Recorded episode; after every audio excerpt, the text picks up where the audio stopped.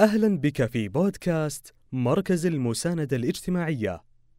أحد برامج لجنة التنمية الاجتماعية بحي النخيل والتي تعمل على صناعة منتجات رقمية مستدامة لخدمة الشباب وتوعيتهم. تستمعون إلى خلاصة كتاب من يقول لا توجد وظائف شاغرة؟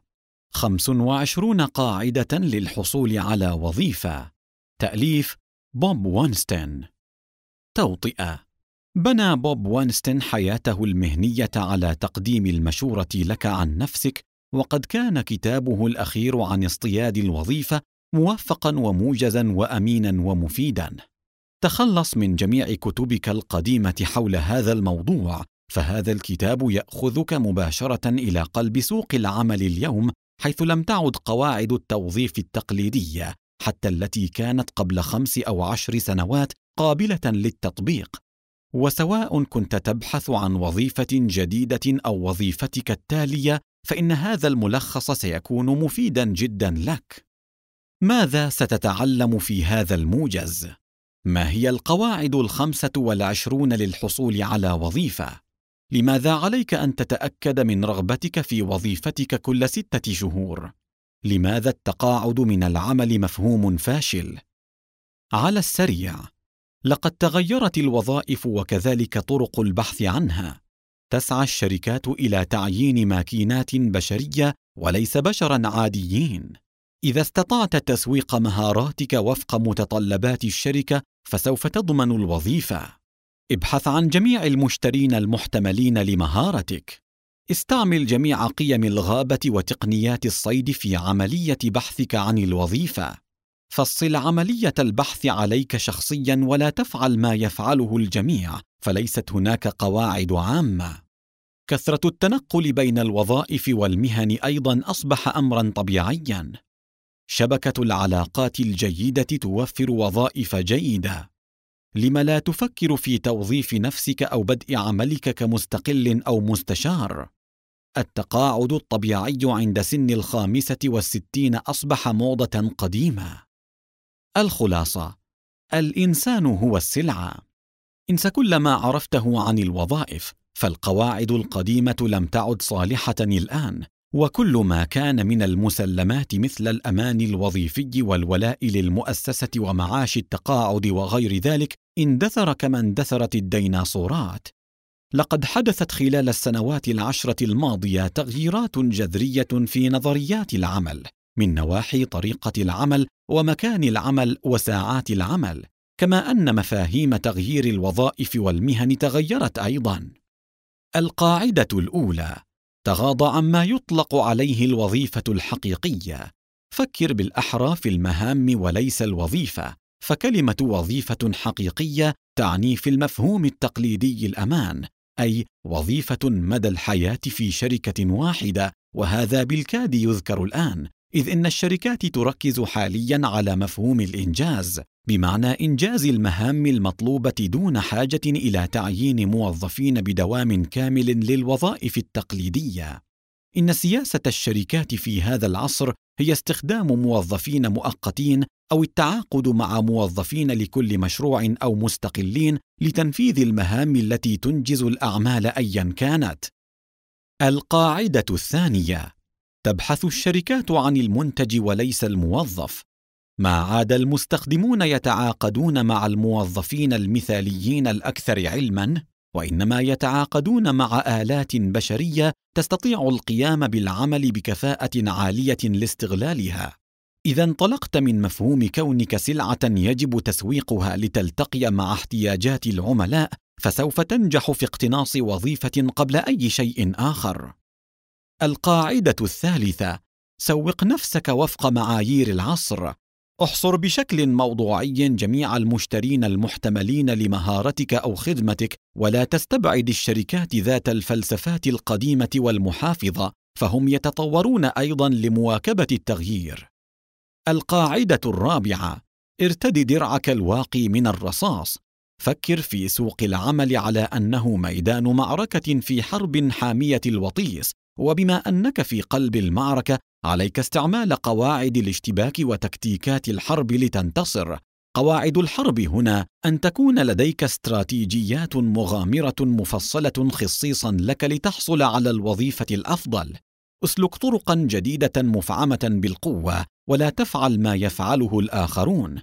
طور استراتيجيات تلائمك أنت فقط. ماذا تريد أن تفعل عندما تكبر؟ القاعدة الخامسة. اكتشف المهنة التي تلتقي مع شغفك. كل ما تحتاج إليه هو الوقت والبصيرة وحس المغامرة. وفي سبيل ذلك جهز قوائم بالآتي. ما تحب وما تكره. نقاط القوة ونقاط الضعف. ما يمثل لك حلما وما يمثل لك كابوسا. وبقليل من المخاطرة سوف تصل إلى ما تريد.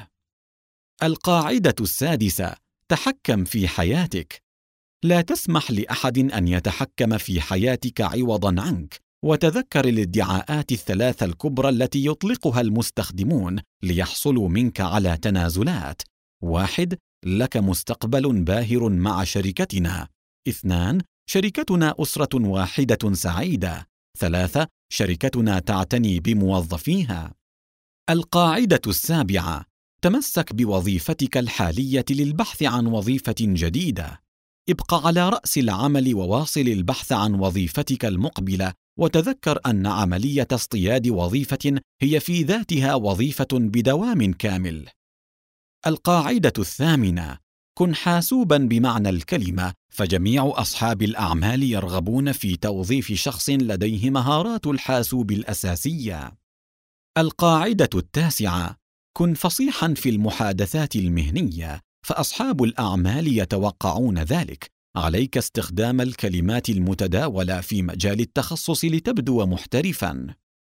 القاعدة العاشرة شبكة العلاقات الراقية توفر وظائف راقية.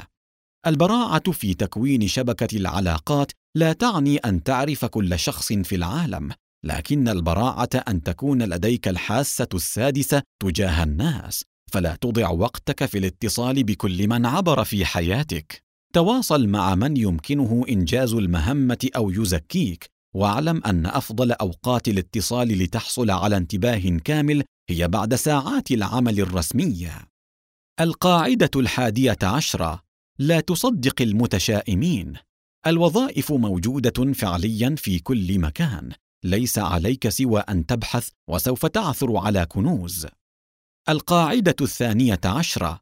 أبق خياراتك مفتوحة واسلك كل الطرق. فلا تضع البيض كله في سلة واحدة ولا تعتمد كليا على مكاتب التوظيف وإدارات الموارد البشرية. القاعدة الثالثة عشرة. ابحث عن الوظيفة في الأعماق وليس على السطح. وهذا ما يسمى البحث في السوق الخفي للوظائف. والمقصود به الأسواق البكر مثل الشركات الجديدة والصناعات النامية والأعمال الحرة وريادة الأعمال وما شابه ذلك. القاعدة الرابعة عشرة التنقل بين الوظائف يمنحك أفضل الوظائف. نحن نعيش في عصر أصبح فيه التنقل بين الوظائف هو الأصل فعليك أن تضع استراتيجيتك للتنقل في ذات التخصص المهني دون أن تهدم جسور التواصل مع الذين تغادرهم. كن دبلوماسيا عند مغادرتك واتبع الأصول فالأشخاص الذين ستغادرهم ما يزالون ضمن شبكة علاقاتك. القاعدة الخامسة عشرة. العمل المؤقت تكتيك مضمون لاختبار الوظائف. يمكنك العمل موظفا مؤقتا في عدة شركات في المجال المهني الذي تبحث عنه لاكتشاف المناخ العام وضم البعض إلى شبكة علاقاتك وربما ترغب لاحقا في الاستقرار في إحدى هذه الوظائف المؤقتة. القاعدة السادسة عشرة. تخلص من السيرة الذاتية. اكتب نموذجا جديدا يكون مزيجا من السيرة الذاتية وخطاب المقدمة ثم عدل على هذا النموذج في كل مرة حسب الشركة وطبيعة الوظيفة. القاعدة السابعة عشرة. استعد جيدا لمقابلة التوظيف. كلما أحسنت الاستعداد لمقابلة التوظيف ازدادت فرصة حصولك على الوظيفة. فالمقابلة تشبه تجارب الأداء وتحتاج منك أن تكون مفعما بالحياة متوهجا بالطاقة الإيجابية. عندما يرغبون في توظيفك القاعدة الثامنة عشرة لا تستحي من التفاوض حول العروض المالية. عندما ترغب شركة في توظيفك تذكر الا تصدق أكذوبة أن الراتب غير قابل للنقاش أو أنه عرض نهائي لأن صاحب العمل إذا رغب بشدة في توظيفك فسوف يفاوضك وعليك أن تؤمن أنك تستحق الأفضل. وبدراستك لأهداف الشركة ورؤيتها وإظهارك لإنجازاتك يمكنك إدارة مفاوضات منطقية. القاعدة التاسعة عشرة سجل اتفاقية توظيفك. يجب أن يتضمن خطاب تكليفك بالوظيفة الآتي. واحد مسؤولياتك. اثنان مكان عملك. مكتب خاص. صاله إلى آخره. ثلاثة مع من ستعمل. أربعة لمن ستقدم تقاريرك. خمسة ساعات العمل. ستة الراتب. الأساسي الحوافز إلى آخره. سبعة عدد مرات السفر المتوقعة. ثمانية تعويضات أخرى التأمين الإجازات. تسعة علاوات استثنائية سيارة نثريات. عشرة فرص الترقي. أحد عشر مواعيد التقييم الوظيفي بالرغم من أن وثيقة مثل هذه قد لا تكون رسمية لكنها تساعدك على تخطي أي سوء فهم في المستقبل. القاعدة العشرون الموظفون الأذكياء تابعون أذكياء. هذا لا يعني أن تلغي عقلك أو أن تمنح موافقتك تلقائيا أو أن تسير كالحمل إلى المسلخ لكن المقصود أن توجد انسجاما بين كونك موظفا لا يمكن الاستغناء عنه وبين أن تعطي الفرصة لمديرك للظهور. مثل هذه المهارة ترفع تقييمك لدى المؤسسة وتتيح لك فرصا للترقي والنمو. القاعدة الواحدة والعشرون. لا تطمئن تماما. حاول أن تبقي لك قدما خارج المؤسسة دائما لأن مفهوم الأمان الوظيفي لم يعد موجودا الآن إذ بإمكان صاحب العمل طردك أو استبدالك في أي محاولة لإعادة تنظيم المؤسسة أو تقليص عدد الموظفين سواء بإخطار مسبق أم لا. لذا لا تتوقف عن ادخار أموالك وتدوين إنجازاتك وبناء شبكة علاقاتك. افتح أذنيك لعروض الوظائف فقد تحتاجها. القاعدة الثانية والعشرون. اختبر رغبتك في الوظيفة كل ستة أشهر. لا تجعل سبب بقائك في أي وظيفة هو الشعور بالراحة أو الاطمئنان. لكن ابق للأسباب الصحيحة مثل حبك لما تقوم به من عمل ولمن تعمل معهم وللعائد المادي من وراء ما تعمل. يجب أن تكون هناك حوافز وتحديات متجددة تشعرك بالرضا. كن أمينا مع نفسك في هذا الاختبار. اعمل لحسابك الخاص. القاعدة الثالثة والعشرون. استقل بعملك. لماذا تنتظر شخصا آخر ليعرض عليك عملا؟ فسوق العمل الآن يتميز بالمرونة والتجدد فيما يخص فرص العمل. ولأن التنافسية محتدمة فإن أصحاب الأعمال يبحثون عن العروض المالية الأفضل. فإذا استطعت أن تقنعهم بقدرتك على تعزيز أعمالهم فسوف ينصتون إليك. وإذا نجحت في الكشف عن طرق لتحقيق أهدافهم فسوف تكون قد صنعت وظيفتك الخاصة. ليس عليك سوى أن تقوم بالبحث ثم تقدم اقتراحك مكتوبا لتحظى بمقابلة تعرض فيها أفكارك. وإذا لم تنجح في إقناع صاحب العمل فيكفيك أنك اكتسبت خبرة في المقابلات وسوقت لنفسك وعليك ساعتها أن تحاول مع شركة أخرى. القاعدة الرابعة والعشرون هل لديك ما يلزم؟ عملك الخاص يمكن أن يكون أي شيء بدءا من العمل كمستقل أو مستشار خارجي لإحدى المؤسسات. يقول باول رينولدز مدير مؤسسة كولمان بروفيسور ريادة الأعمال في جامعة ماركت في ميلوكي إن الناس يؤسسون شركات جديدة كل عام أكثر مما يتزوجون. وإن واحدا من كل خمسة وعشرين شابا أمريكيا يرغب في إطلاق شركته الخاصة حسب إحدى الإحصائيات هناك وهو يتوقع أن يتجاوز عدد الشركات في الولايات المتحدة سبعة ملايين شركة متخطيا بذلك عدد سكان ماساتشوستس في ميزوري. ويعد رينولدز أن أول عامين من عمر الشركة يحددان إن كانت ستستمر أم تتوقف. ولذلك تتطلبان من المؤسس عملا دؤوبا يستغرق من عشر إلى اثنتي عشرة ساعة يوميا لمدة ستة أيام في الأسبوع هل لديك ما يلزم لتطلق عملك الخاص؟ اسأل نفسك هذه الأسئلة واحد هل أنت مثابر ولديك ميل للمخاطرة؟ اثنان هل لديك القدرة لتتعامل مع النقد والرفض والتشكيك والضغوط؟ ثلاثة هل لديك مهارات إدارية وتتمتع بالمرونة وتستطيع التكيف وتحب التحدي؟ أربعة هل تستطيع البقاء من غير الدعم الإيجابي الذي يقدمه زملاء العمل؟ التقاعد ما هو التقاعد؟